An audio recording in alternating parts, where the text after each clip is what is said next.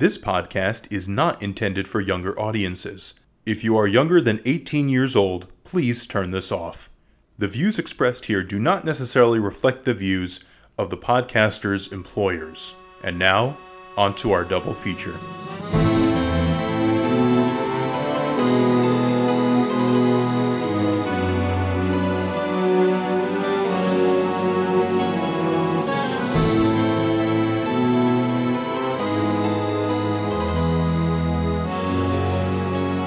Welcome!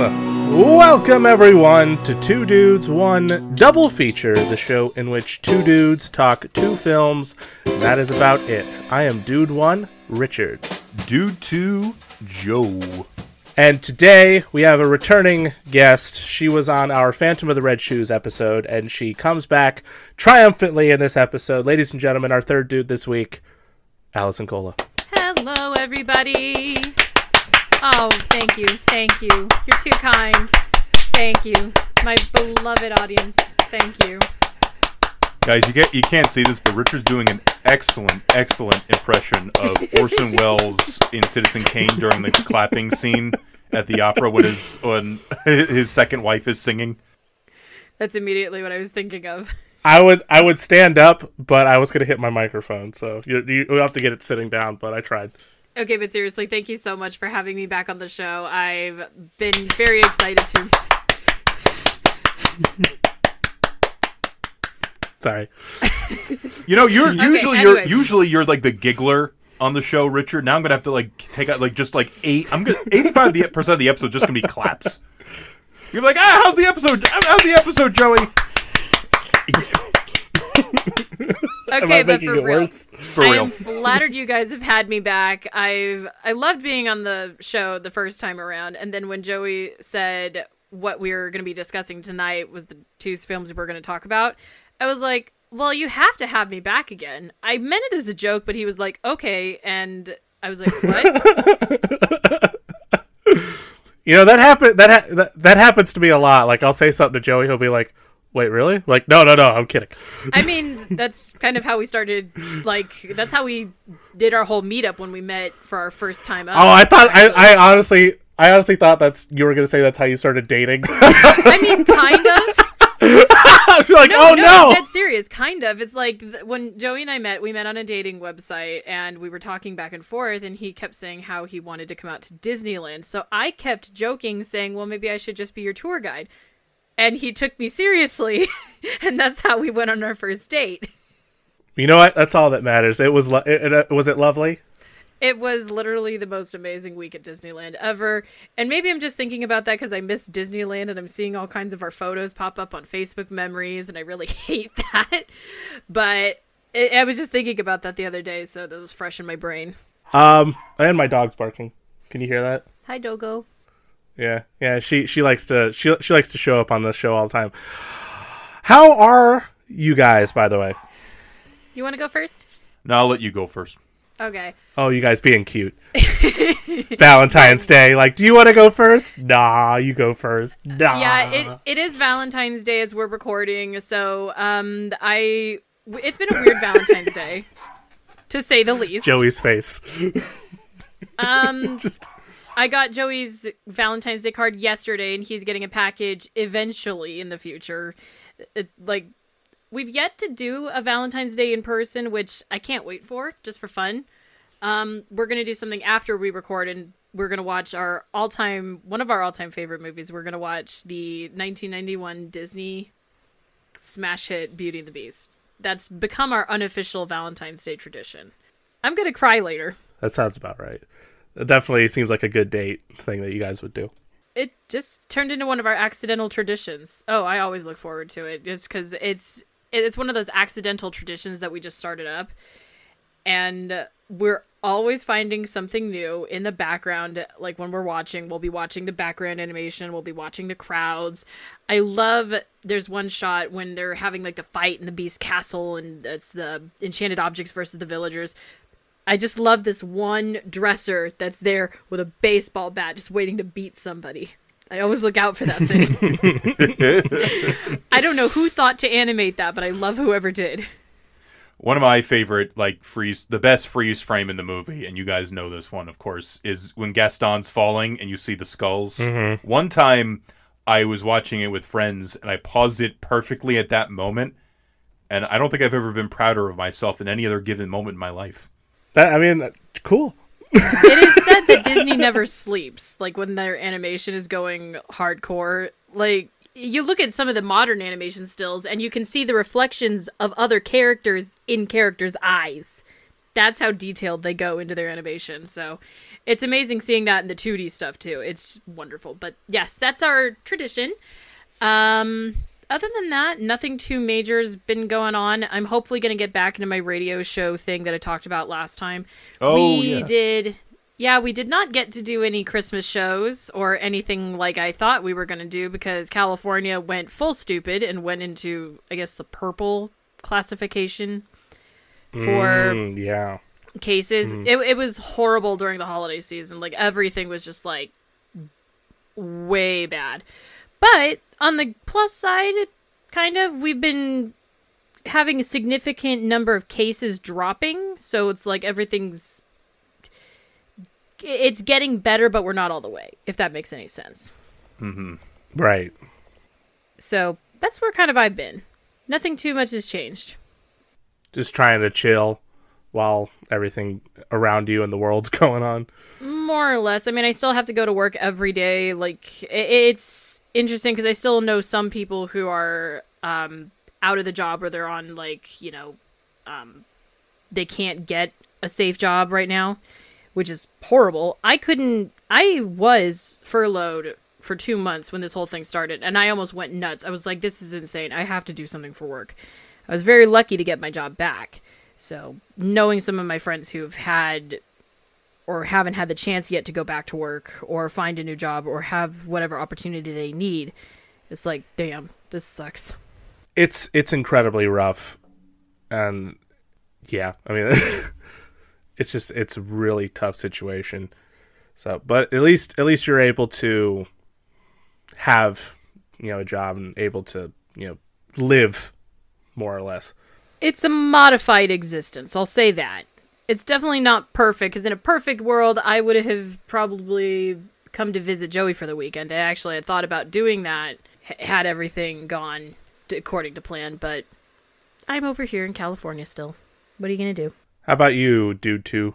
I mean, you know, just been um I've been working, you know, and just trying to, you know, stay stay relatively sane uh through through these, you know, difficult times. I, I'm very lucky to have a job and health insurance obviously and all that. So um that that's uh you know, that's that's that, but I haven't really been I've been working on tax stuff really and tax stuff and like that's that's and helping my Did you brother. file?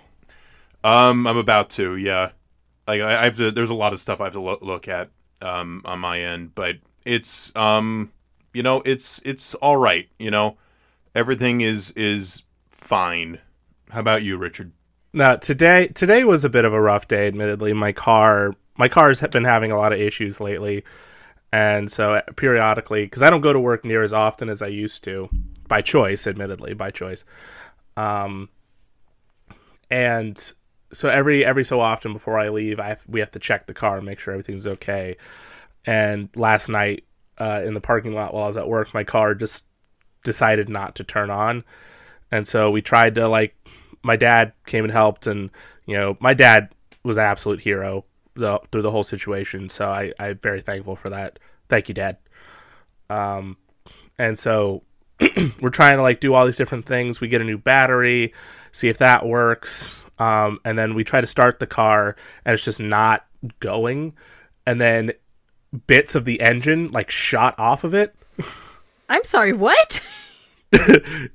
yeah, it was it was it was pretty scary. I'm surprised no one in in my work came out and was like, "What was that?" So I'll probably like when I work again on on I think Tuesday, I'll probably like have to be like, "Listen, do you got did you hear like like a loud bang?"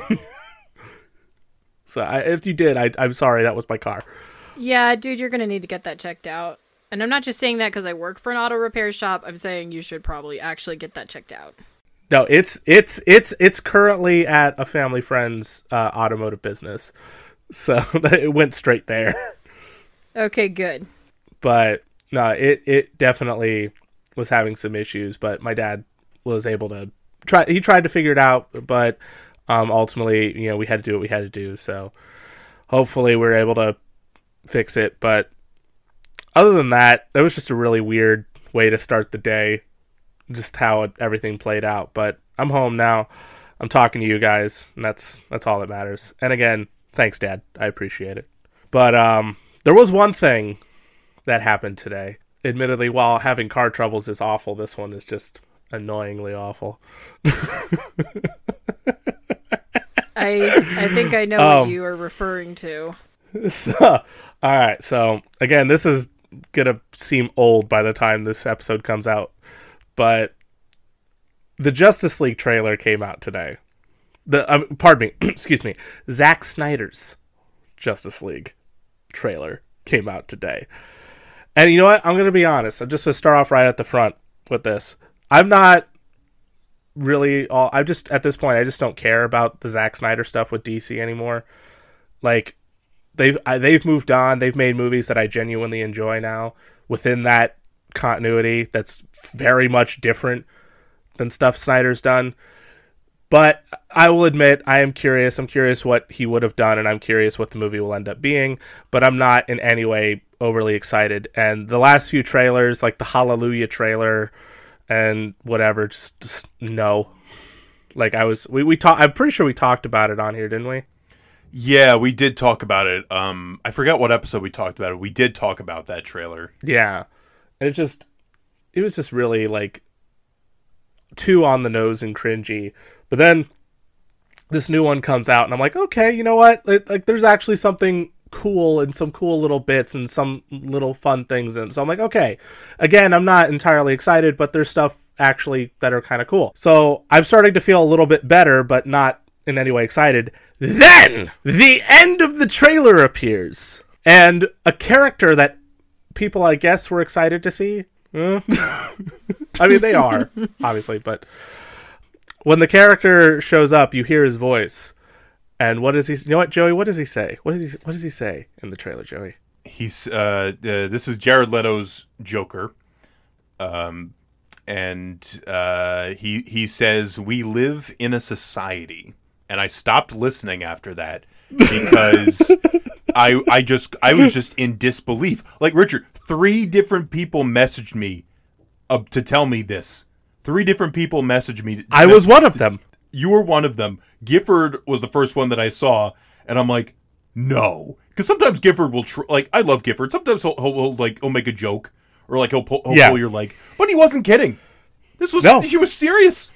No, he flat out says the meme, and it's the cringiest thing. It's more, listen, it's more cringy than when Snyder puts Hallelujah in the Justice League trailer. It's more cringy than when Rey and Kylo Ren kissed at the end of Skywalker, which I didn't think would be a top. Like, I don't think, I never thought you could top that as far as cringe is concerned. But they did with one line.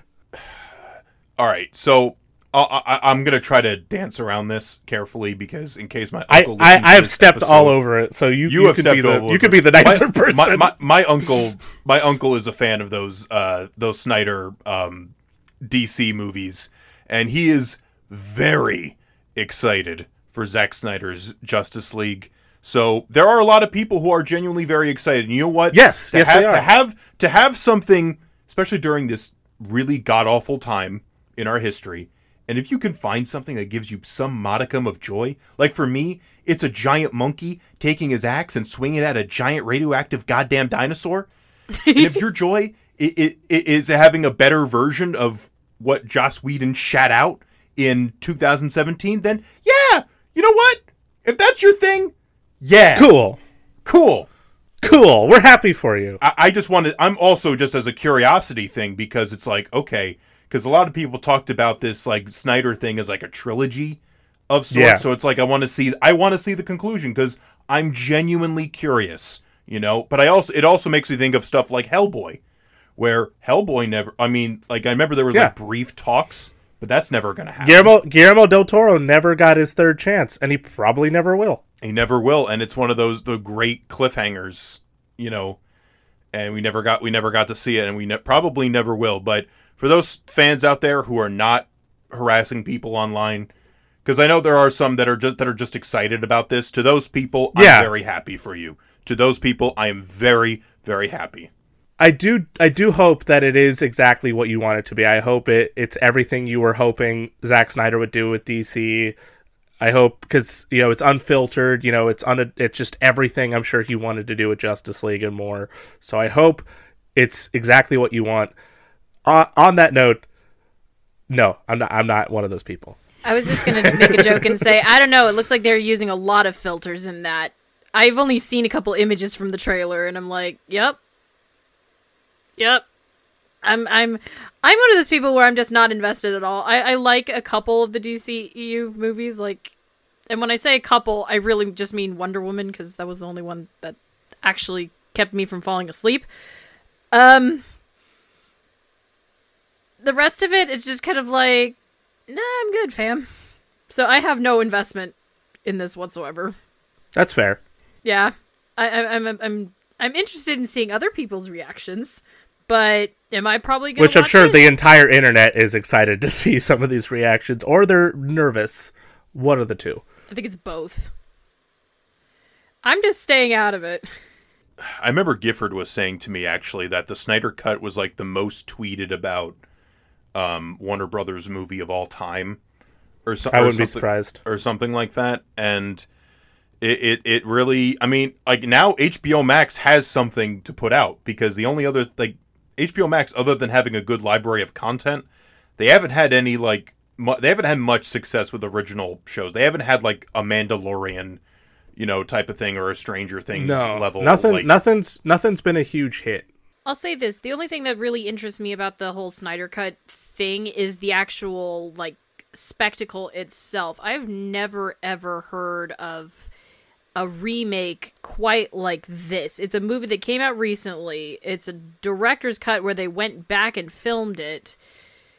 It's my it's as far as I know, it's unprecedented as far as movies are concerned, and I'm interested in seeing that angle of it more than I am of the actual movie. Like that's what I'm curious about. Is what does this mean for the future of movie making? Like if a movie doesn't do well, they go back and fix it. Cuz they do this with like Broadway shows and stuff when they first open movies. Is they'll be like what's called called previews and they'll tweak and work out things when they're just getting started cuz things aren't picture locked yet.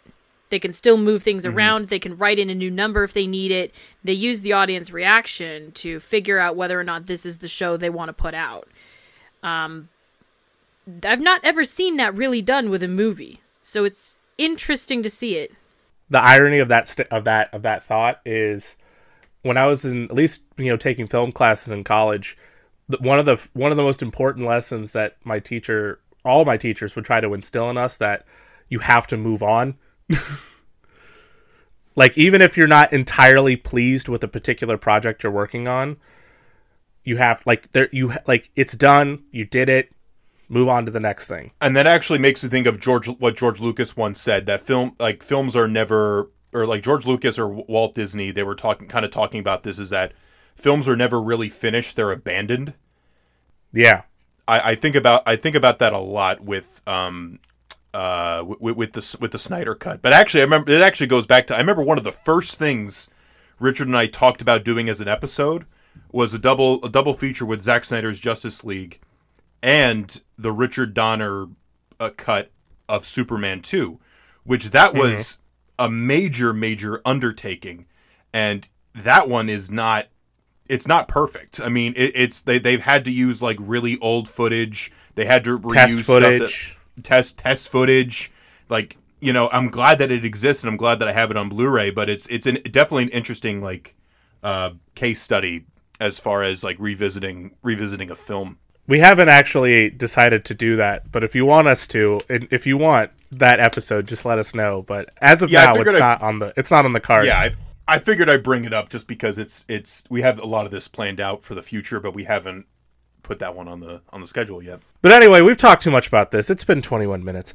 So um, now, besides the fact that you know we love Allison and we like having her on the show, we also have her on because she happens to be at least our our um, resident expert on our topic this week, which is musicals. You know those those movies and and and and shows that where where people stop for a second and emote in song. You know what I'm talking about? You ever seen those things?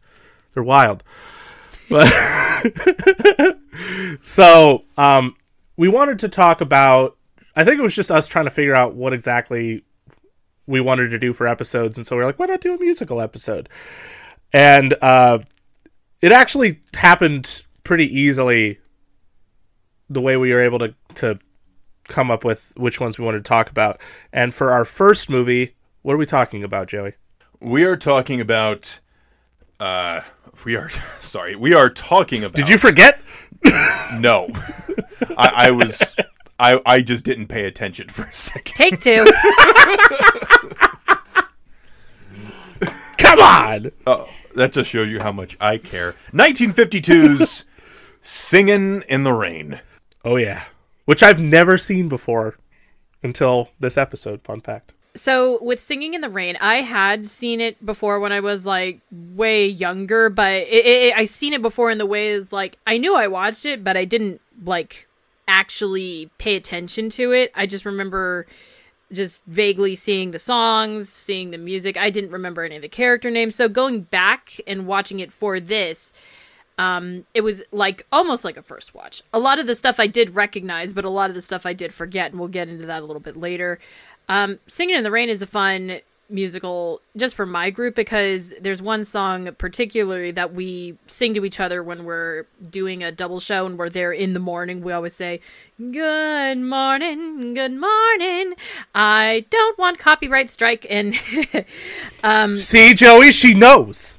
what can I say? I know. Listen, listen. Nobody listens, and we're we're, refer- we're referring to an incident. I think we're fine. Anyway, continue, Allison. We, we But sing she still knows. She pays attention, unlike some people.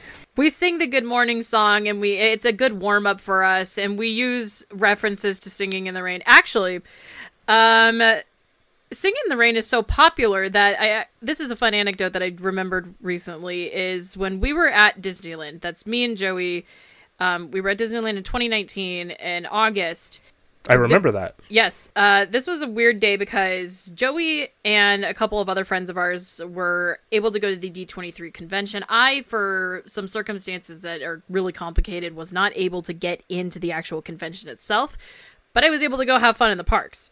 So I was by myself in Disneyland, and I was like, I'm going to go to Toontown. I love Toontown. Toontown is basically like this cartoony world. If you've never seen it, it it's amazingly proportioned. It, it's just like stepping into one of the old cartoons. And I met up with Pluto, like he was doing a meet and greet on the street.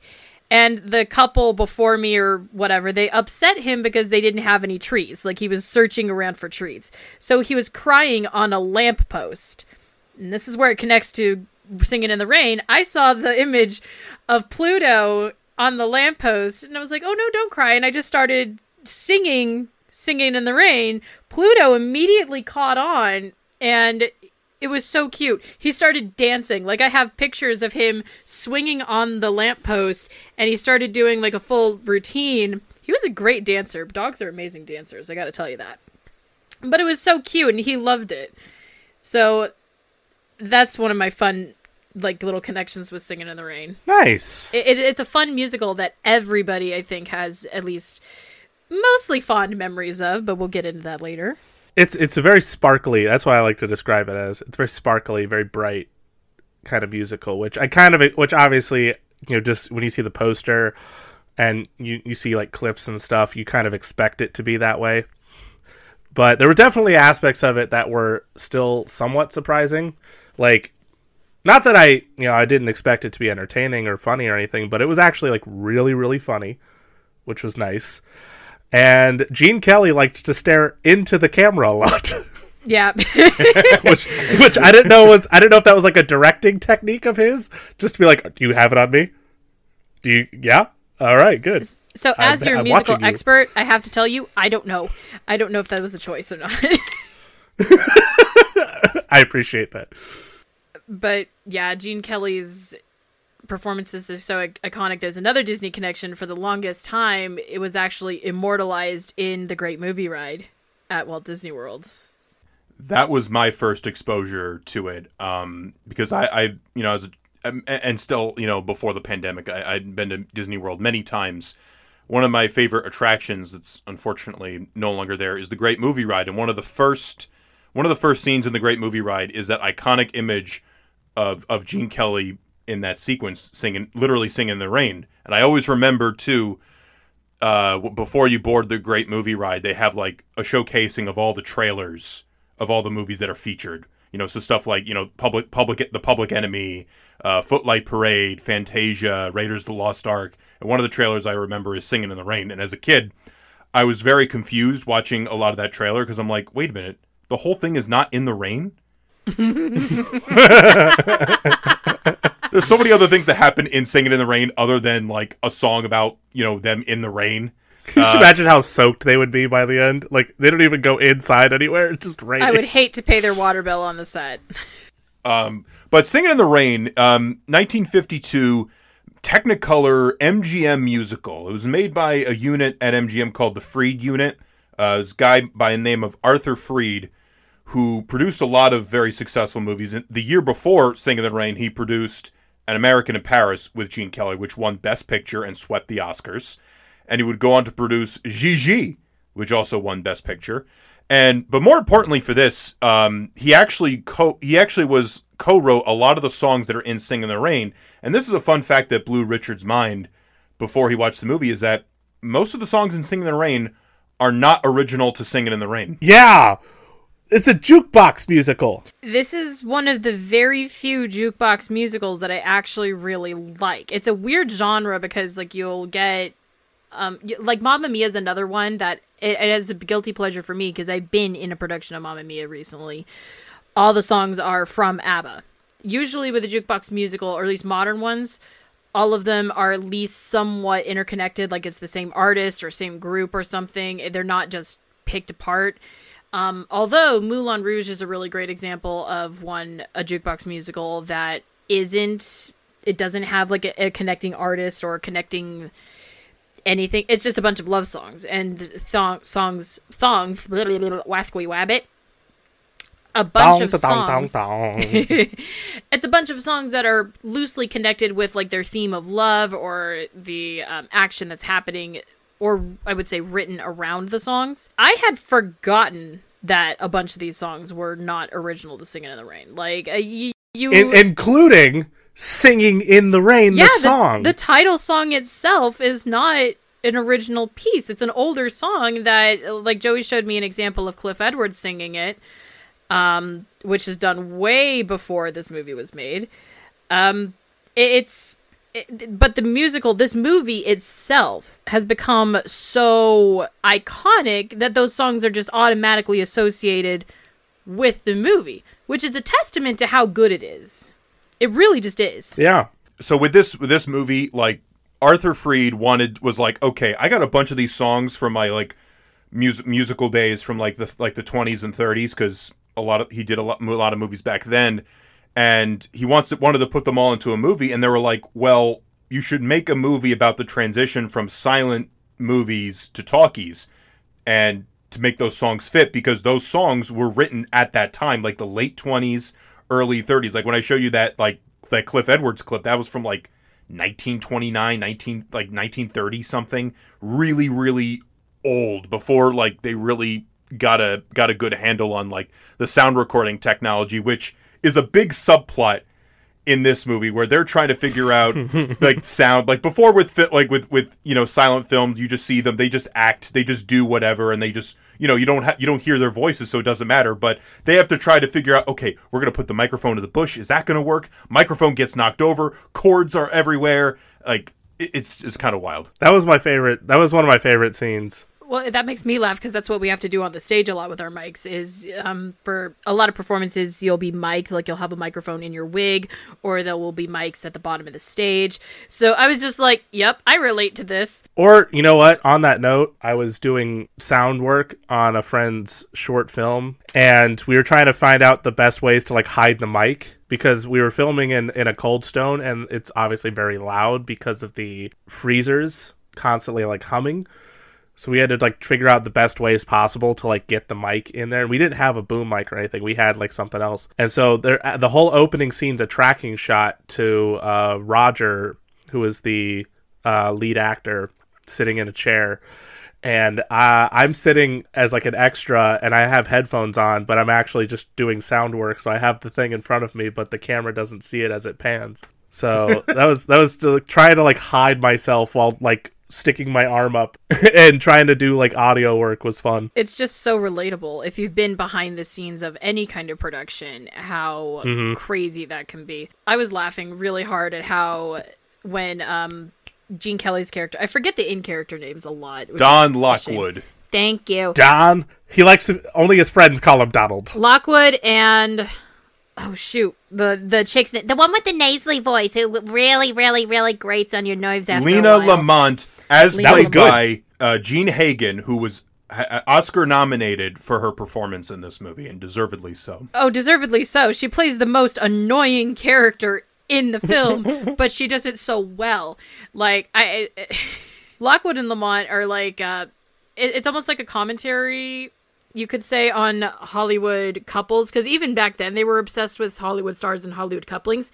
Beg your pardon. And Lamont was just so her voice was so irritating. Like me doing that impression right now was nothing compared to how well she put up this performance for the whole movie. She she just has this irritating voice, which since we're in a story about the transition from silent to talkies, her irritating voice actually became a problem and was like the catalyst for everything that was happening. Oh yeah, and it's actually really funny too when you watch the movie at first and you see the flashbacks when Don Lockwood's getting a start in Hollywood, and she's the one character who doesn't speak in those in those flashbacks. She doesn't say. She just kind of has that has that look. Ve- really funny. Jean Hagen also actually dubs herself too in this movie, which is kind of funny. Yeah, I Oh, didn't yeah. know that. The whole movie is about uh, Kathy Selden, played by Debbie Reynolds. May she rest in Debbie. Debbie Reynolds' character of Kathy is an up and coming like ingenue, you know, actress person, and she is that they just get the idea to have her dub uh, Lena Lamont, but there's a scene there's a scene where it's Jean Hagen's voice that's doing the dubbing for for for Kathy, and it, it, I just found I just find that kind of funny. It's a movie about like oh they have to dub her voiceover, but the person who's doing the dubbing also got dubbed over. It's almost like it's a meta commentary, which it probably wasn't. I mean, that that practice of dubbing in Hollywood was prevalent, especially in musicals. Like The King and I is a really great example. Yes, yes, yes. yeah, King and I is probably my most instantly thought of example, but it's been done in um, West Side Story. It's been done in musicals because singing is. This is where I'm going to transition to more modern day musical of what a musical that did it bad. I have to mention Les Mis, the recent Les Mis movie. That was an example. Name is of- yes, Did it make you the miserables watching it? Well, here's the thing. At the time, I was young, dumb, and naive, so when I saw it, I thought it was great because I had rose colored glasses on. In retrospect, now knowing what I know now more about performing and about how you have to have some necessary things like going back and dubbing over yourself, the singing on the stage and recording it live is a novelty unless you're doing like Disney did with Hamilton, the recent Hamilton releases filming the actual stage show. Mm-hmm. Because in the Les Mis movie was a mess. The actors did not dub themselves; they were singing on the stage, on the soundstage, live for six, seven, eight hours, sometimes ten hours a day of filming, which can be murder on your vocal cords. Like there, there's there was a great video I saw recently, and I sent you guys um, another of his videos for later by this guy called Sideways, and he took a musical analysis of why the musical, the music in Les Mis the movie is not as good as the stage show. It's because they didn't do it right. Dubbing is a necessary evil. If you're making a musical movie, recording it separately in sound controlled conditions is almost a necessity. Cuz yeah, it ends up being so bad. If it, it can be damaging to your vocal cords. Um, and that was that's also too. I think feel like they're trying to strive for realism in the case of in the case of Les Mis, and whenever they try to do something like that. But that kind of goes to what I, think about with Sing in the Rain. It's it's a movie about Hollywood. Hollywood has been referred to as like the dream factory, and it it's you kind of have to get that almost like the squeaky clean polish. You have to make everything look good and sound like even good. almost like almost even like the actors seem a little shiny in a weird way. Oh yeah. like you look at you look at Gene Kelly, you look at um, Debbie Reynolds, and it obviously it's a lot of it is shine off the light, but also you just how how like clean and pristine they look. Yeah, and th- again, it's that that three strip Technicolor. It, there's nothing else like it. It's one of those. Singing in the Rain's one of those movies where I cannot imagine it in black and white. Like I think about that with Wizard of Oz and, and a number of other films, but es- or The Red Shoes, especially Sing in the Rain though, it, it just pops so bright. It is it, it, it just it, it's one of those things. Just even looking at like a clip or looking at like scenes, it just instantly it puts me in a very good mood. Like seeing stuff from from this movie. Oh, absolutely. I got to talk about uh, the the direction because this movie has two directors. You have Gene Kelly, of course, who's our star, and Stanley Donen, who Richard knows from Charade. I love Charade. It's a great movie. It was a ran no no Charade was a movie I picked up randomly from the Criterion Collection because I was like, oh, I know, I like Audrey Hepburn. I was like, Joey tells me about Cary Grant all the time, and then I read the back of it and I was like, this is an interesting plot. So I bought it, and it has Walter Matthau in it, which you know I grew up with a lot of his movies at a late when he was older. Like he did like Dennis the Dennis the Menace movie, and the Odd Couple and you know Grumpy Old Men. Like those were movies my my parents, my mom and I watched, and my sister all the time. and so uh, it was just an incentive to buy it. And I I really the script is really really good. The story's really fun and entertaining. We'll have to work that into an episode at some point. Actually, Yes, I, I really like that movie. Yeah, yeah, yes, we do. But going back to like Gene Kelly, he was he was a pretty dem- demanding director, you know. And there, there there are all sorts of things that I've read about, like like the production. Like I I, I thought I'm pretty sure there's like a quote from Debbie Reynolds where she was like, "The two hardest things I did in my life were childbirth and singing in the rain." And Not Halloween Town. not Halloween Town. I, I imagine that was a lovely, lovely experience. But I, there's had to have been such intensity with all the actors and Disney. Come on, intensity. no, no, but like he, you know, it, like like like she talks about like I think I was read, reading things where like there was one point where after they did Good Morning, her feet were bleeding. You know, Donald O'Connor in Make 'em Laugh, that amazing show-stopping scene, Make 'em Laugh, where he's running up good. walls, he's playing with the dummy. It's such a showcase for him. It's just as a talented dude. He was exhausted after they were trying to film that for a couple days, and even Gene Kelly was pro- was demanding on himself. You know, as a as a movie as a movie star. I mean, you, you see him having to work in the rain during singing in the rain, and just like having to, to push through all that like all of that all of those like difficulties and just staging some of the numbers too. I think about I think about Broadway Melody, like that. Just it's it totally like Allison. You were saying this be totally like the Red Shoes, where they just have like the show the show within the show, and that was an incredible number. That's very kinetic and just it just keeps going and just doesn't stop until it ends. Gotta dance. I couldn't hardly imagine what it to be what it is like to be not only an actor in front of the camera but the actor behind the camera or the director behind the camera to be one in both. Gene Kelly somehow pulled this off really well with like what it, the parts that he directed cuz it, it's seamless. This is one of those movies where it's really hard to criticize because it just is so seamless and it works so well. You can't really find too many faults with it. Like you can nit and pick and find some small things in the background and stuff, but other than that, it just works so well. Like even some of the sillier scenes, like uh, uh the one the Moses Supposes scene where they're at the diction coach. It's so funny. Which is the only truly original song from Singing in the Rain because the other one that's in Singing in the Rain, uh, Make 'em Laugh, was actually what I heard a rip off of another song. And somebody came on set and they were like, isn't this isn't this like the clown song and and Arthur Freed's like shh, shh we don't we, we don't talk about that we don't talk about that Get out. Again, Singing in the Rain is just so good that it gets forgiven for ripping off another song. Kind of. Allegedly. Not actually ripping off another song. We're not making any accusations here. um no. I mean it, it just uh, it, it just like I said it just put it puts you in a good mood. I really want to talk about the like uh, other perform like the, the performance in this uh, all around are so funny. And there's so many just really just funny lines in this movie particularly from like Jean Hagen and Donald O'Connor. I, I love it when they're talking about like oh the movies are gonna talk.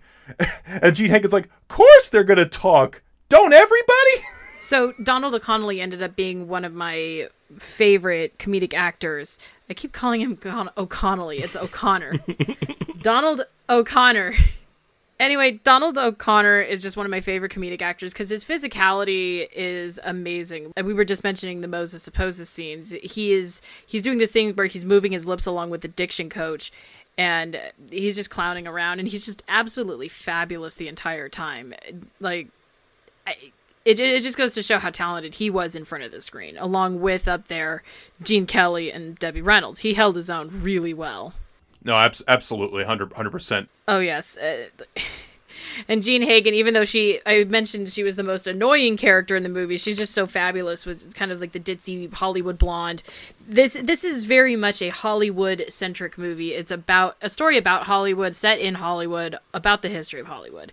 Those are admittedly tropes in movies that are among my favorites, and this subject has actually been covered multiple times, especially with like recently or not too recently, the artist covered the transition from silent to talkies. yeah Which I know Joey is a fan of that movie. Oh, we're both big fans of the artist. I love the artist so much.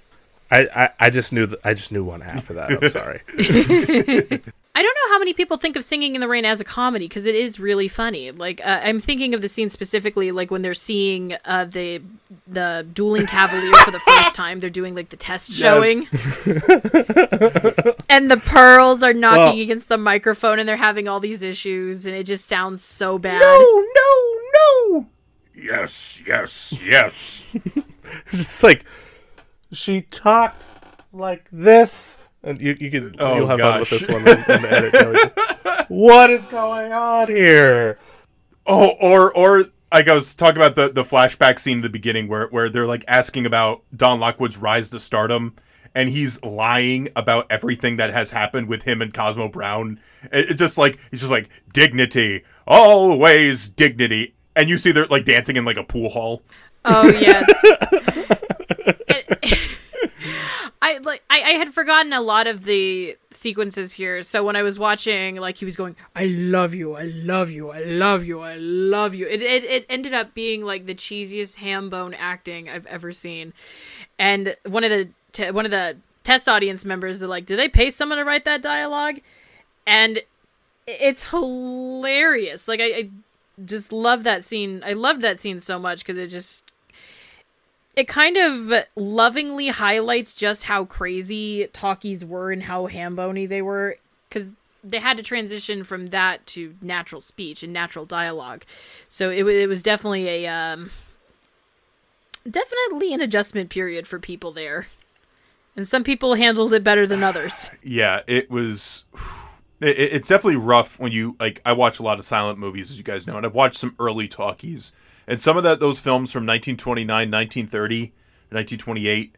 It's hard to watch some of them because of the sound, and I I always thought about. I kept thinking about when I took intro to audio, where it's like you got to have good audio, even more so. More if you could choose between good audio and good picture, go with good audio like that that's like the sta- that's that's the that's the standard one thing I, I remember richard was talking about was he was slightly disappointed that debbie reynolds didn't really get a solo number Yeah, because like the movie, the movie starts off like just right off the bat, all three characters in raincoats singing in the rain. Like, so you know these are your three main characters. These are the people that are most important in this movie. And Donald O'Connor, O'Connelly, um, he he got obviously a really great uh, solo number. Gene Kelly's got a bunch of them throughout the movie, but poor Debbie Reynolds didn't get one, and it kind of bummed me out. I was like, Debbie Reynolds would have. I mean, she had she had like the dance number uh, when she was at the party, but it didn't feel like the same as you know all the ones that you know Gene Kelly and you know the one Don uh, Don uh, you know the friend. the now friend you're doing guy. it. Yeah, it's weird. Um, so, but it was kind of crazy that you were telling me there was actually one that she got, but it was never. It was what, fi- it was filmed, it or was cut. or- um, it cut in previews. Okay. and you can find you can find it on you can find it on YouTube actually, and, I- and I think Singing in the Rain" is an otherwise perfect movie, but I, I definitely thought about that a lot after you you brought it up. Um, I want, I want the Debbie I cut. want the Reynolds I'm cut. singing in the rain. damn it! Where's the Reynolds cut? You bastards! Grow a pair and release the Reynolds cut. You're gonna have to send me that because I actually did not. yeah, know I'll that, I'll definitely so- send it to you. But um, "Sing in the Rain," you know, it it, it has all, all these things. Um, you know what? I- I'm just gonna a- ask, what is your favorite number in the movie? Do you want to go first, Allison? I was like, which one are you looking at? Uh, yeah, you go first because I I will have a very long answer. Well, I mean, I like like I was saying earlier, I'd never seen this, and I I knew of it. My first, like you guys were talking about, like your first impressions. Mine, um, as Joey knows quite well, was uh, from a very different movie with a very different tone, and that was about um. It, you know, there was a fruit involved and a timepiece of some sort. and Malcolm, Malcolm McDowell was there, I think. Which is funny because he's in the artist. and Oh yeah, I which is which is that. that's just clockwork artist. I'm just saying. No i'm just kidding. I'm just kidding. But um but no like obviously that was like a big thing with that with that movie clockwork orange because malcolm mcdowell sang that and it pissed off stanley kubrick because they didn't have the rights. They couldn't afford it so they had to pay for it to keep it in the movie. Um, fun fact. So that was my first like experience with that, and so I didn't. I knew sort of what I was getting into, but not really. And so there was a lot of really entertaining, like fun musical numbers and dance numbers. My favorite though is probably between. I love the make make 'em laugh bit because that was really good. That was fun. Um, and Allison, I think, put it perfectly in like the the physicality and everything that uh, Donald O'Connor put into that performance for that particular scene. I also, though, I liked the bit when they're all like coming up with the musical part, like having the idea of turning the movie into a musical, and they do that song, and they're all like you know switching shirts and coats and doing like all the dance stuff. Like that was a Good lot morning. of fun. You're talking about when when they're Yes, was that was that what it was? oh yeah, that's Good Morning. Oh yeah, I liked that. That was fun. I liked that one a lot. Wh- wh- which that has that has been that has been parodied so many times. Like I, I think I remember like the I think fam- I think Family Guy did that once. I I, I distinctly remem- remember them like da- like dancing around singing that. song. Well, also, well, also, Family Guy, like Seth MacFarlane's a big musical dude, so I'm not surprised. Like, like you just see all like I was just I watched Little Shop of Horrors the other day, and I I was like remembering uh the the one song somewhere that's green that uh is sung in the movie, and I was like, oh my god, Family Guy did this Oh with yeah. uh with with with Herbert, the the pervert old man. Yup, I remember that one. on a big, enormous 12 inch screen. Yeah. Well, the good, like I said, like you were saying, the Good Morning song is just. It's probably one of the more iconic songs in this movie. It's the one that my theater company uses to greet each other when we're there for like a, a matinee show. When we show up in the morning for our warm ups, we sing Good Morning. Good morning. Yep. And uh, like, it, it's a good song. So honestly, good pick. Yeah, I, I definitely liked that one. I, I couldn't remember which one the song was, but I was like, oh, well, now I now I'm like, yeah, that's great. I like that part. For me, I would probably have to say that it is it is singing in the rain, but it's not the Gene Kelly version. It's the one at the end where it is um where it is Debbie Reynolds singing it for um, Lena Lamont. Like they're they're dubbing it backstage because Lena double crosses everybody in this uh, attempt to kind of muscle muscle Debbie Reynolds' character out, and well, it backfires on her because all the people think that Debbie's voice is Jean's voice. So what ends up happening is she ha- is asked to sing live on stage. So the guys all come up with this wonderful plan. Uh, that being Gene Donald and the guy who plays the studio head. They come up with this wonderful plan to set up the microphone right behind the sc- uh, right behind the curtain. They get Debbie to start singing. She starts singing "Singing in the Rain" in A flat. it's got to be an A flat. Yeah, and Can't. she starts singing and they're doing it in perfect sync but the guys all pull the curtain uh curtain cord open the curtain and then there's uh debbie reynolds singing and it's quite obvious of what's happening And then, and then lena is absolutely disgraced but it's so funny because like Donald Connor comes in and, and he just goes, "The sun's in my heart." just, make, oh yeah yeah yeah that's that's great. A- actually, to, to ape off of that, I like I I lo- it's a very small bit, but it's at the very end where Gene Kelly ha- has them stop. You know, uh, Don Don has them stop Kathy from running down the aisle, and he sings, "You are my lucky star." I I just love like ho- it's such a Hollywood like romantic like love thing. And just seeing and like the way like the movie ends seeing you know the singing in the rain billboard. But i also i just love that singing in the rain sequence obviously just to bring up the gene kelly sequence. And it, it just it literally just it puts me in a good in a really really good mindset good mood. And actually makes me think of the first time i saw that movie because first time i saw singing in the rain it was raining. And um y- you know but just it's such a great movie. And i think it, it's a weird thing too because when it first came out it was a hit. The movie was a hit but it wasn't like they, nobody thought it was going to be a classic movie. And then like years later it popped up on things like that's entertainment which showed off like mgm movies or and it popped up on tv so it was weird hearing the cast members when they were interviewed about it sort of calling it like a cult movie. Um because now i would say now it's definitively a classic movie. I mean it, it is it, Oh, it really like it's one of those things where Yeah. richard richard's goal on this podcast is to show me like tim burton movies and batman movies which is an admirable goal Batman movies specifically. the Tim Burton thing is more like here's some movies that that he did that I liked versus all the crappy ones that you more know him for. So I, I'm trying to like balance the playing field with that. You're giving me the good stuff i'm trying to give you like i don't want to call it film school 101 because you don't need film school 101 but like really essential stuff that you got you got to watch if you like movies and i honestly think sing in the rain is is certainly one of those movies and it's like literally just just to quote the song what a glorious feeling.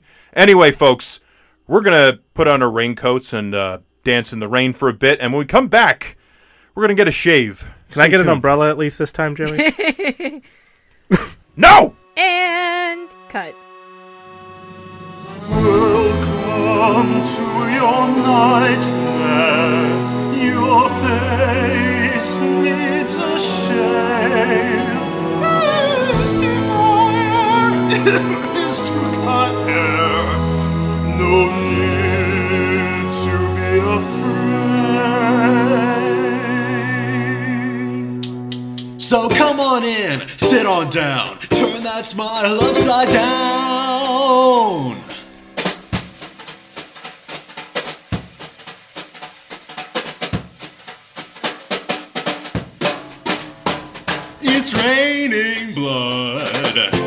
I don't mind. It's raining blood, and I'm still feeling so fine. If you look a little shaggy, feel a little shabby, I'll fix you up and make you feel brand new. He'll slide his razor across your chin. to accentuate that grin. I'll slit your throat and kill you dead, you fool. And we're back. Welcome back, everyone, to Two Dudes, One Double Feature. In our last segment, we were singing in the rain, having a good time, but now things are gonna take a very drastic turn. it's a, a really seedy, filthy, just very different, ultimately, musical arena. We are, of course, talking about the 2007 musical adaptation, Sweeney Todd, The Demon Barber of Fleet Street. Joey, don't do it. Allison's here, so I, I will I will restrain myself. Don't you do it, sir. I knew you were going to do something. she even You two are made for each other. Well, yeah. Was there any doubt? um Yeah, so Sweeney Todd. I love Sweeney Todd. Sweeney Todd is a weird musical. Tell us I'm the tale of Sweeney straight Todd. up with that. Okay, that is actually how the musical begins. Um, the musical, not the movie. There's a lot of weird. Mm, I'm gonna back up. There's a lot of adap- adaptational changes from the movie um, that were left out from this mu- actual stage musical itself. I have seen both, so I can kind of compare. Um, the first thing is that there's a Greek chorus kind of element in the stage musical that is not present in Sweeney Todd the movie, which actually works in its advantage. Sweeney Todd is one of the better uh, stage musical adaptations to film that I've really seen, and it doesn't get enough credit for it because I think people discount it as being like, oh, it's just another weird Tim Burton movie with uh, Johnny Depp and Helena Well- Bonham Carter. Well, on that note too, because it came out during that time period when that's all that was really coming out from Tim Burton.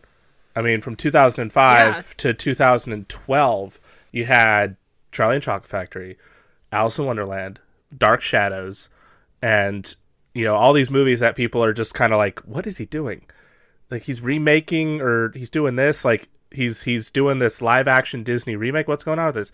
And just like kind of s- earlier on, there was just this one movie that it kind of gets overshadowed by you know the disdain people have for all these other movies, which is kind of part of the part part of the reason why I do incorporate, as we were mentioning uh, a little while ago, incorporating like Tim Burton stuff into the podcast a little bit.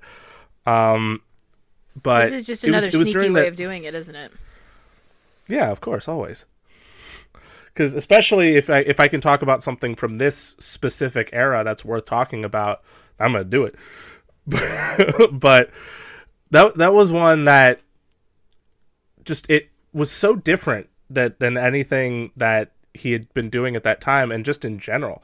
You know, it's funny to think that Tim Burton too has only ever done two actual like horror movies. You know what I mean?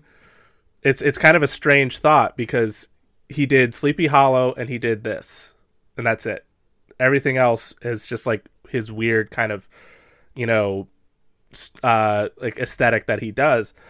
But this one was just something that no one really expected, but it was kind of amazing. And having watched it again, you know, recently, it's it still holds up is amazing. Oh, definitely. Um, I, I am trying to remember when the first time I actually saw Sweeney Todd was like either the film or the musical. I know when I first became interested in the musical is I had just gotten onto my musical theater nonsense kick when I was a kid, and I picked out a. a very long documentary from my library, which is basically like the history of Broadway. And in one of the segments um, around the 70s, they talk about Sweeney Todd and Sondheim. Um, Stephen Sondheim is the master behind all of the music in both the mu- uh, musical and the movie, obviously.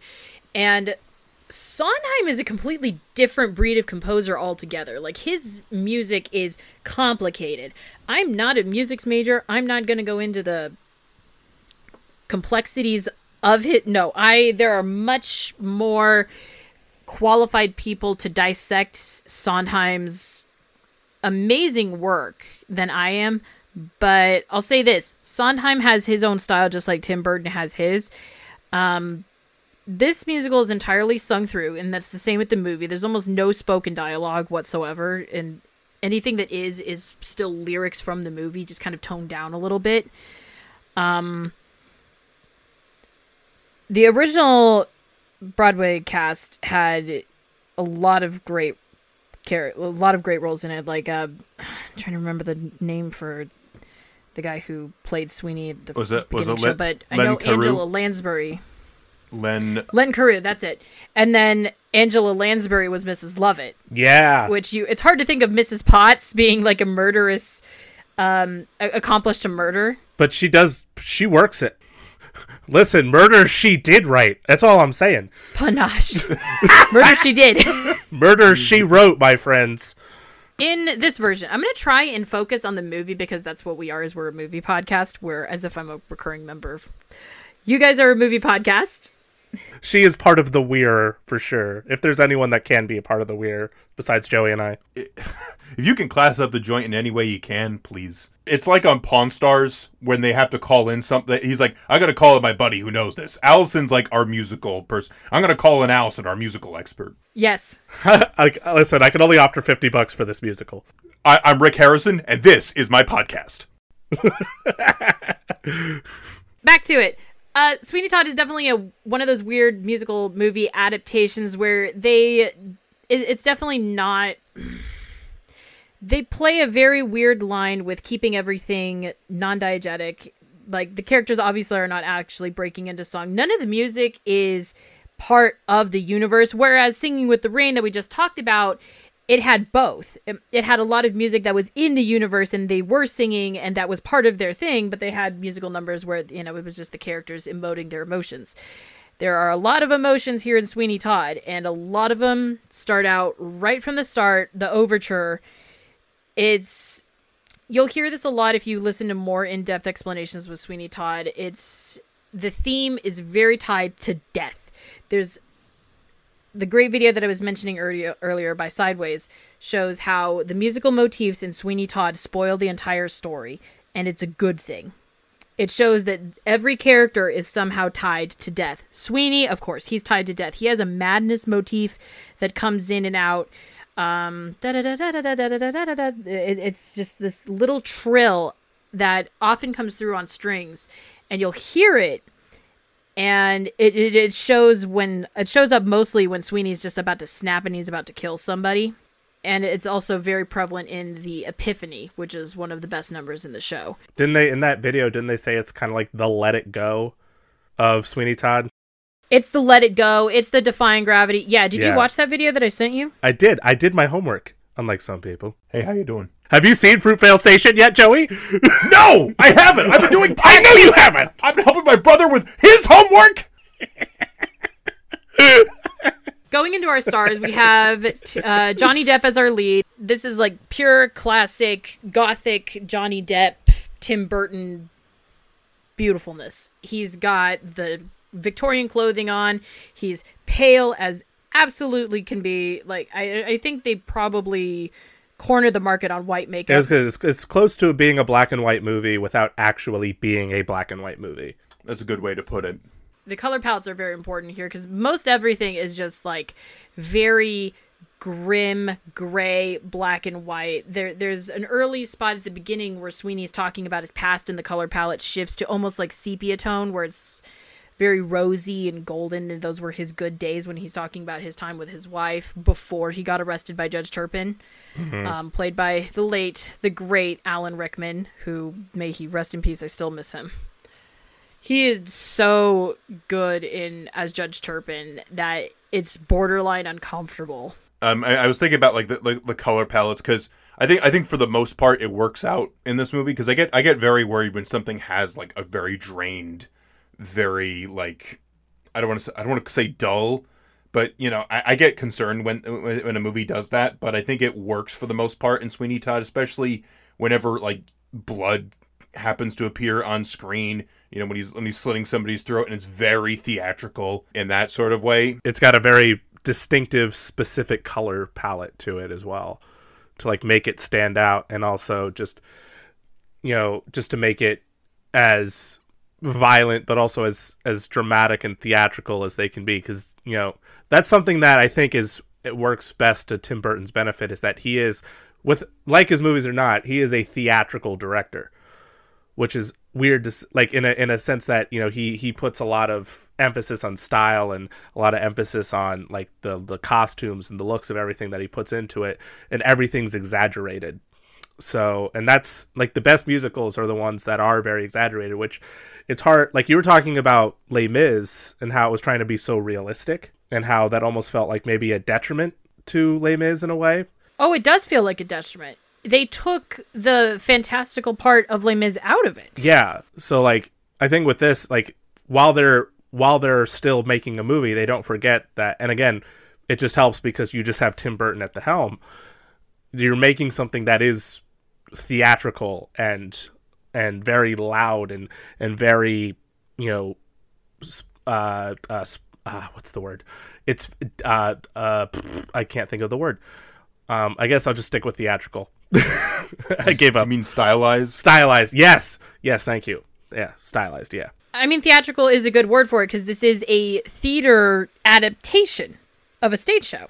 Y- You can't tone it down too much, otherwise, you lose so much from it. Again, see Les Mis as a case study. Um, I was also thinking about with this movie because the the idea of penny dreadfuls, especially in more in more ways than one, and Richard Yeah. probably knows knows where I'm going with this because yes i do you know Sw- Sweeney Todd, like that character and the idea, very much comes from that, like those those penny those penny dreadfuls, that that style of like literature, you know those those those books. I was saying it's kind of like early examples of like when comic books came on the scene a little bit and how they were like they're cheap like you know qu- quote unquote like you know like violent books that like you know parents would hate to have their kids read. That's essentially what a penny dreadful is was this book that just like was a super cheap book that had a lot of like you know crazy stories in them like like a like a b movie type situation. Yeah, and I was thinking about this too because John Logan yeah was one of the screenwriters for this. Richard, can you tell me what John Logan was involved in? uh skyfall I'm leaving. Goodbye. What? That's the one James Bond movie I really, really, really liked of all the ones that I've seen. so I thought that was okay. I haven't seen very many other James Bond movies either, so Skyfall is one of the few that I have seen. but no, John John Logan has done a lot of great stuff, and that was my first introduction to him. But the the show that Joey's mentioning is, of course, Penny Dreadful, which is a show that it's essentially like smart Van Helsing. yeah, it's the best way to describe it. It's like Ouch! It's not like Van Helsing is a dumb movie, but it's an entertaining dumb movie. Like it's one of those movies that you're like, you know what? I know this is dumb, but I love it. I'm gonna watch it. I'm gonna watch this movie. You don't have to watch me back if you don't want. But I'm gonna watch you. I mean, yeah, I watched Van Helsing with Joey, and we agreed that it was very, very, very uh, comedically over the top. yes. Allison, did I ever did I tell you that I m- m- Patty and I saw that on Mother's Day? I think you did. Listen, because my mom my mom loved loved loved her some Hugh Jackman back in 2004. She saw him in uh, Boy from Oz, uh, you know, and then obviously he was in the X Men at the height of the X Men movies back then, you know. So th- there's that. Richard, you were probably going to say something Oh. about John Logan. Sorry. Well, yeah, I was just like with Penny Dreadful, like that show was essentially it's a it, it's very much in the same, very much in the same ballpark as Sweeney Todd. Besides, you know, Sweeney Todd just being a musical, but Penny Dreadful is essentially from the creative team that would have done Sweeney Todd had Tim Burton not gotten involved because it was supposed to be Sam Mendes that directed it at one point with John Logan, who I think is not just a screenwriter but a producer on the movie. And so he created the show Penny Dreadful on Showtime, which, like I said, it takes all these like classic literary monsters, Dracula, Frankenstein, the Wolfman. Well, not the Wolfman, but he's involved still. Um, and like Dorian Gray shows up at one point.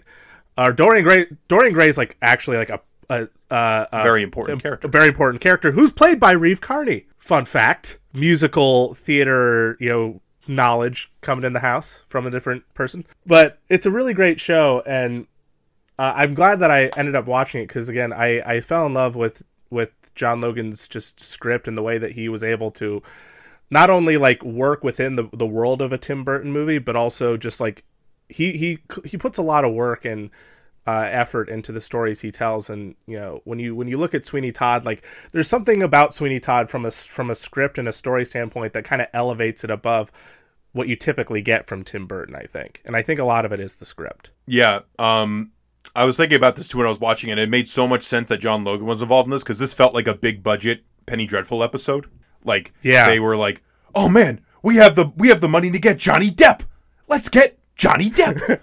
and Let's do and, it. Uh, my first It does really have that flavor. uh, my my first time watching this was like ten years ago. I watched it in an acting class that I took in high school, and the t- the two the two numbers that I really came away with were were, were Pretty Women and uh, uh, Joanna. Those were the two numbers I I remembered. Um, I remember the most, and I was very glad to revisit because it's one of those movies that I had seen it, but it had been a very long time. So it was one of those things where it's like I couldn't really give you like what my opinion was of it, other than it exists. And I was really, I was really glad to to to, to watch this one, and I definitely was was with you, Richard, that this is one of the better Burton Depp films, probably the best of that period. You know, I just think there's so much going for it. Like this, like it's a really good source material for one. You know, but I think they handled the source material pretty well. And, you know, I uh, it, it was it, I think the casting is, is really good all around. We talked about Alan Rickman, Helena Bonham Carter is, is is pretty good in the movie as well. And I think I think about Tim Burton too. Like the one scene that just screams Tim Burton. It makes you think of stuff like Beetlejuice and all that. Is where like she's imagining like all of them on the beach and trying to imagine like a happy like a happy life, and he just looks mis- miserable. and And I'm just, the whole time.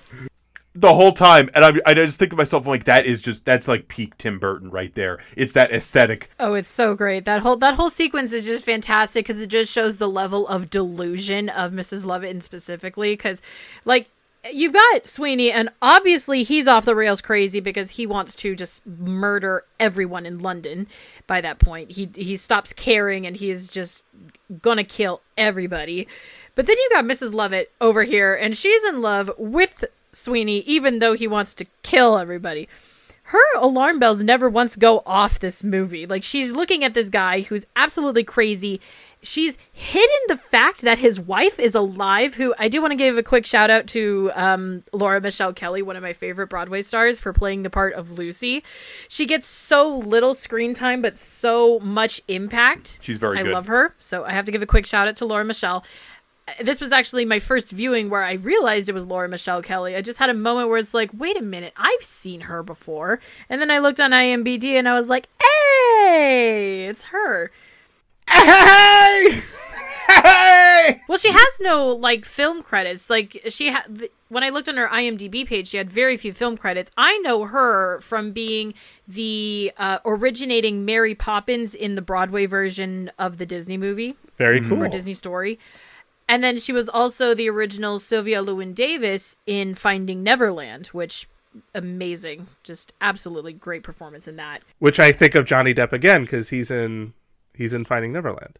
Johnny Depp did not appear in the stage show Finding Neverland, but he was in the movie, so uh, it's interesting how it's all connected. It's all come together. But going back to Mrs. Lovett, she's insane. She's hidden the fact that his wife is alive. She is goading him on. She's both goading him on and keeping him back from just murdering everyone in sight. She's like, Easy now, hush, love, hush. But then encourages him in a little priest that, hey, maybe we could just like make peep. We could make meat pies out of people. You can you can almost say like no pun intended that she's gaslighting him. I mean, she very well could. Now you know what I want to see now. I want to see a scene where like they use they, they, they shoot Johnny Depp out of a rocket, and she's all excited, and he just has the same neutral expression that he has through most of the movie. It's just like my friend, and just flies across London. No, but she's very much like the Lady Macbeth in this story. In a lot of ways, she The- is. She's the enabler. Oh, she's yeah. in a lot of ways like is that driving the, a lot of that driving force, you know. And part of that I was kind of reading up on it a little bit was they were talking about like Angela Lansbury was in the original production, and Angela Lansbury was a big star, and she's like, I, I don't want to play second fiddle. She's like the sec- like the second banana in this movie. Th- th- this this play. Like this is about sweet. This is titled Sweeney Todd. It isn't titled Mrs. Lovett, and she's got a lot of. And it shows that they wanted to beef up a lot of that part. She's got she's pra- practically the other lead in the in the story. In a lot of ways, Yes. it is her story. it's kind of it's kind of appropriate in in a, in a tragic way, but it's appropriate to, that we're talking about this movie on Valentine's Day because this is a this is a love story. It's just a very tragic, like almost one sided on both ends kind of love story. It's got you know even if you just look at the Blu-ray, the back of the Blu-ray, a lot of the posters, you have that image of Sweeney holding the razor with Mrs. Lovett like over his shoulder you know, staring lovingly at him, and then he's just like looking back at her, like, "Listen, I'm having a moment here. like, like uh, it's me and the razor I'm talking to. What are you doing?" But like, there's that like pile of straight razors, like, and then it's like there's like a heart kind of uh symbol, you know, with them in with them in the heart. Uh, I think one of the posters is or something, but it is a very tragic love story. Like the movie's just a tragedy in all types of ways. Oh, very much so. There's like zero happiness to be found in this movie at all. There's comedy, but not happiness. And which which which like you there's know some what? comedic moments. Sorry, sorry, you go ahead. No, I, I was saying there's like comedic moments with uh, Mrs. Lovett specifically, if we're going to keep on her, but there's also Pirelli. Um, very a couple comedic moments there. There's a few moments where you kind of chuckle, but then you're right back to kind of cringing a little bit because there's a lot of cringe. It's purpose driven. Like there's a reason for it. It's not like It's not like we live in a society. no, we're nowhere near that level of cringe. No, God. no. What we need, what we need, what we need is Sacha Baron Cohen. What's his character's name in this again? Signor Pirelli. I needed him in the Justice League trailer to go. Batman, we live in a society. The Pope, the Pope. I, I live in a society where I am trying to sell piss and ink. Wait a minute. Hear me out. Sacha Baron Cohen is the Joker. I've suggested him as Batman in one in one instance. yeah, you did. That would be really have him play. Have him play both parts. It'd be amusing. Yeah. It'd be amusing. But no, like you you mentioned you mentioned the comedy part of it. What I find kind of funny is like when you watch the original musical, it's the the original musical almost feels like it's intended to be a comedy. Like there it's not like it's not like it's not as dark and tragic, at least from my memory of watching it, uh, as you, when you watch the movie. It will heavily depend on the production you see because I've seen like just talking about just it. talking about the original one though, is what I mean. Oh yeah, but oh, you mean like the recorded version that was like on PBS a long time ago? Yeah. Yeah, I could argue where that one's more like a comic. Um, if you see a stage version, that will totally be up to director interpretation. Of course. So you can definitely see very different versions of the same thing. Um, by going to a stage production. Following back to the movie though, because again, I want to stay focused on the movie since this isn't musical splaining, even though me and Joey are big fans of musical splaining. Lindsay Ellis notices Senpai. They definitely go the tragic route here, and the the comedy is there. Some of it is there, but for the most part, they do play it up as a straight up tragedy. Like even the other love story of Anthony and Joanna doesn't really have a uh, doesn't really have a resolution. In the end, they save Joanna from like the mental asylum where she was, but you don't find out what happened to them. It's assumed that they run off and that they not even just that too it's just that she's scarred all the besides anthony who essentially like is a newcomer when he comes into the story and he has never like he he comes in with absolute even though he, even though what he's looking at is dreary and sad looking when he sees the london city skies but when he comes in he's just like i'm so excited to see london and then sweeney todd's like no it it sucks there. Pretty much. It's it's the worst place ever. Why do you why do you want this?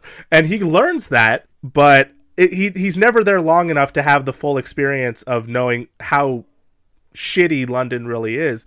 But both our other the other kind of younger characters, like the innocent characters, which is Toby and Joanna, have awful experiences from living there. So like Toby obviously being the apprentice to Pirelli who abuses him nonsensically and like viciously like even just like trying to like sharpen his straight razor he just intentionally cuts Toby's fingers or um uh with Joanna just being trapped uh in Judge Turpin's house and you know him pining over her and when she rejects him him like going you know, I'm going to send you to an insane asylum. I mean, like even though he's able to save Joanna, and even though like in a way Mrs. Lovett it was able to save Toby, they're still scarred.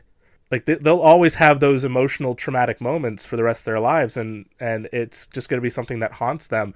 Even with Toby, to the point where you know, a, as we get to the end of the movie, and he learns the truth of what Mrs. Lovett and Sweeney do, you know when he like it's almost like visual like visually like uh implied too when he comes out of the drain when sweeney's like holding his dead wife and he looks like sweeney like his eyes are sunken his his skin is more pale and he slits his throat so it's almost like he embodies that that persona Kind of inherits that role. yeah It, it, it's the perpetual wheel of tragedy, kind of. It just keeps going. it doesn't stop this is definitely not a feel good musical. Like we we were talking about how singing in the rain just automatically puts you in a good mood. You want to sing, you want to dance, you you sing it. Everybody else around you starts singing. This you got to be in a very specific mood to watch Sweeney Todd. Anyone who says that Sweeney Todd is their feel good musical, you might want to keep an eye on them.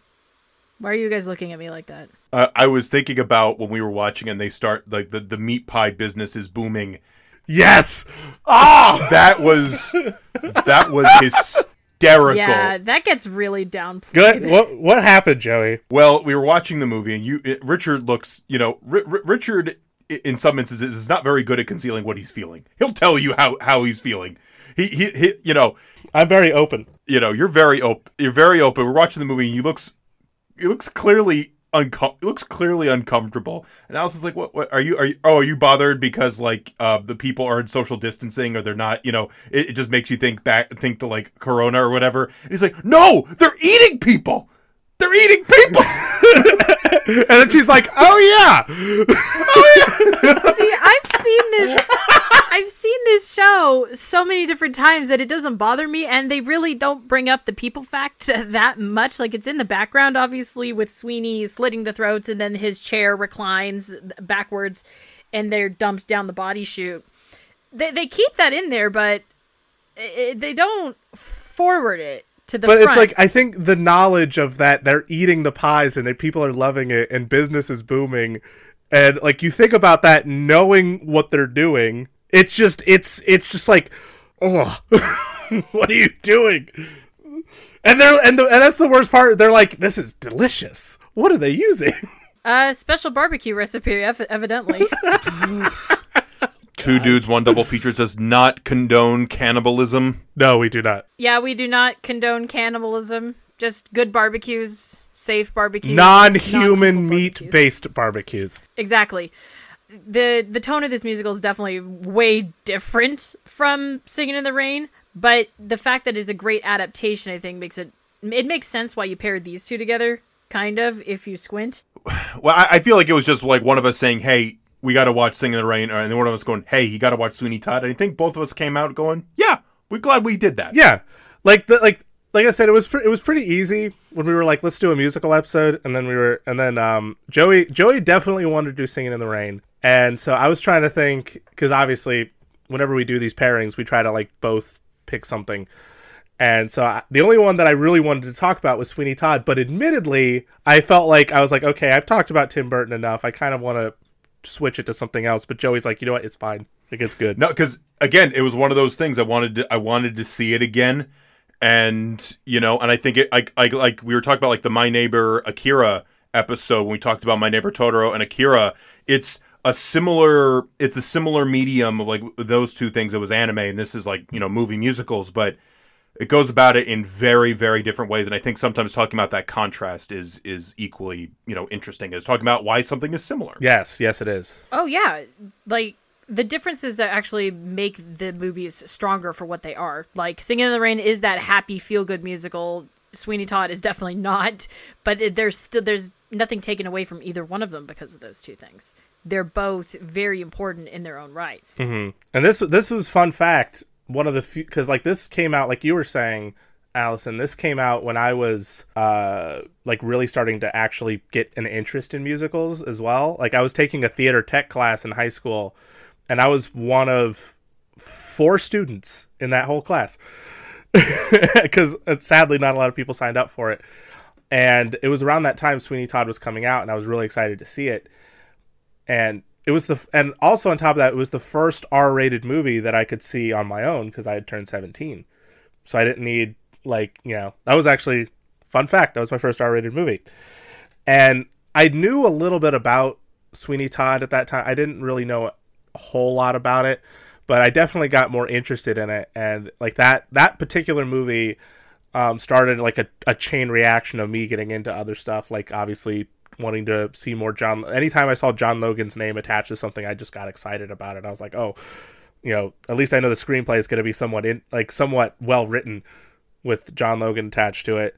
And obviously, Penny Dreadful and a few other movies came along that I was really into and it just like i said it got me more interested in in musicals and wanting to see all types of things because at that time i was only used to disney movies so this one was definitely a different beast even just how it approaches the musical aspect like the mixture of dialogue and music um, as it plays out versus like let's talk talk talk sing talk talk talk talk talk sing. This one's like talk within the singing and talking and singing. And it just it had a really different flow and it actually it sparked an interest that hasn't hasn't died. So i that this movie was a big one for me. I can't understate how this is definitely one of the better examples of a stage to film adaptation of a musical. There have been bad ones, there have been really bad ones, and then there have been not so bad ones, but this one for all it's worth and for how weird it is and how some people might get turned off because it's just another Tim Burton production, it does such a good job of not only retaining the original intent and the music and the style, but using the media of film to its advantage and not taking away from it too much. So I, I actually really do like this movie and the musical. I do like it both. Mm-hmm. It's not everybody's taste. I'll say taste. Ha pun. It's not to everybody's liking. people That much I know. So I'll, I'll never ever force Sweeney Todd on someone who doesn't want to see it because, like, I get it. Right. It's good, but I understand why somebody wouldn't like it. i also liken it a little bit as far because you were talking about like the transitioning i liken it a lot to uh when tim burton did batman like the first batman movie because he came into that without well, he didn't really read or like comics because it just was hard for him to like read them, which I'm not going to fault him for. I know a lot of people that are like that. Um, but it was the one thing within this world he wasn't that into that he really liked. And he found a way to adapt it in his own way. And, you know, some people might look at it and go, oh, I hate this because, you know, they did this thing that wasn't in the comics or they changed this or they did that, yada, yada, yada. Or like the whole Michael Keaton debacle when Michael Keaton was cast you know, a lot of that happened with Sweeney because Tim Burton had no interest in musicals, but when he saw Sweeney Todd for the first time, he fell in love with it. He saw like three or four productions of it immediately. And so he had this opportunity to make the movie and so that love and that passion for this one stage show and uh, just wanting to make it a movie because not not even just that he didn't really know how to make a musical he knew he just knew how to make movies. A lot of that transitioned i think into this really well oiled uh, machine of uh, adaptation when making this one just because he he made it how he knew how to make it and how he wanted to make it and it turned out really well surprisingly. Even just keeping sondheim on as opposed to like getting danny elfman or one of his other composers like howard shore who i think did one of his other movies like keeping sondheim on i think was also a very smart move who and he i think from what i've heard sondheim sort of got a bad taste in his mouth when it came to some some adaptations but with this one uh, it kind of reinvigorated his interest. I mean, he wouldn't have done Into the Woods if, if it wasn't for this. And, you know, depending on how you feel about that, yeah, that's a whole other conversation. But just the fact that, you know, this experience, you know, made things better for Sondheim when it came to translation to film, I think is a good thing. There's definitely a lot of passion that shows through with both of these projects, like passion for Singing in the Rain and then passion for this. The the love of the musicals themselves shows up. One's an adaptation, one's not, but they're both definitely pillars in their field. I think with with both of these, like you know, because people like talk about like musicals, like why are you in? Uh, why why a musical? Why do the why do the characters have to sing about what they're whatever they're dealing with? And I think a lot of that is just like It's just that that they're it's the peak, peak of their emotions at that particular point. You know, in a lot in a lot of these cases, like especially in Sing, Sing in the Rain, like you know, he he like Gene. It's not enough for Gene Kelly just to say "I love you" to to Kathy Selden, you know, to Debbie Reynolds' character. It, he has to he has to sing those songs. He has to convey it in that way with the with the audience hearing the music. Or in Sweeney Todd, it's not enough for you know Johnny Depp to say, "Hey, I like these razors. I think I'm gonna be called become Johnny Razor Razor Arms." Oh my god. That was the best Johnny Depp impression I've ever heard. Oh, I'm, I'm Johnny Razor. I don't even know what that was. that was BoJack Horseman does Sweeney Todd. That was what that was. my friend. no, but like the the point is like he has to sing about the fact that how, how delighted he is that he has it, he has his razors and like how he's gonna plot his revenge and and do his his nasty deeds. He has to sing about it at that point. I was gonna say it's a lot like action movies. We talked about when we talked about like Scott Pilgrim and how Edgar Wright intentionally framed that movie like a musical, but instead of singing, they were fighting. So when they got to the height of emotion, instead of like bursting out into a song, they started kicking the shit out of each other. And so like it's that kind of same mentality just in a completely different medium and it still it works very well. Or if we even want to go right back to Singing in the Rain, uh, the dueling whatever the the movie that they were doing within the movie was ridiculous up until they took it and made it into a musical. That was the only way that they could make these high emotions work. That's a very good point. That was the only way that they could make it work. The dueling cavalier had to become the dancing cavalier, and they had to rework their entire thing because when they played themselves so seriously, despite the high the high emotions that they were working with, it didn't work, and everybody was just laughing at them in the wrong way. Exactly. So that's why musicals are important. it, it- it's th- this one was this one was a lot of fun to to check out you know and I, I think it had a lot of nice neat little like flourishes i think about where like uh pirelli his fingers like so like or wig, like wiggle sort of twitch in the box like little you know moments like that or um y- y- you know just like is like the way the blades are shot because they, they look so clean compared to every to compared to everything else in the movie just little little details um like that but allison thank you for hopping on this this week's episode of Two Dudes One Double Feature. It was uh, greatly appreciated, and like originally it was we we didn't know if we were going to have you in the episode, but I'm glad it ended up working out like this. And I got to spend some Valentine's Day time with you guys, which would any other situation would have just been uncomfortable for me, but I was in this situation it wasn't. I was very happy. This is a very fun way to spend our Valentine's Day because I love musicals. I love being on this podcast with you guys, and as your official musical consultant, it, it makes it. it it's a fun, it's a lot of fun to be involved. I got to say that. So it's always a pleasure when you guys have me on.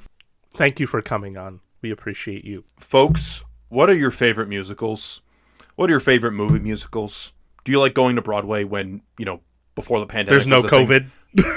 Before there was no COVID, I know I can't wait to see a Broadway show in the future, future, future. I've never seen one, so I need to we're gonna see we're one. gonna change that. But regardless, We'll fix that. Regardless, please let us know your favorite musicals, your favorite movie mu- musicals. We're on Twitter, Facebook, Instagram. Richard, Richard and I, and Allison's on Letterbox now, so you can check out our thoughts on movies there. We're gonna definitely put that Letterbox. We're gonna put that in the description uh, for this week's episode. Yes, we are. Uh, so thank you so much, folks, for listening, and uh, check us out next week. Have a good night, everyone. Happy Valentine's Day, everybody. Thank you for listening to this week's episode. Please follow us on Instagram, Facebook, and Twitter. Special shout out to Allison Cola. Thank you so much for being in this episode. We love you so much. And of course to John and Kenny Armstrong for always bringing their A game and giving us fantastic music. You guys are the best. And of course, a hint to next week's double feature. We are spotlighting an actor turned director who really, really likes working with Saoirse Ronan. Stay tuned.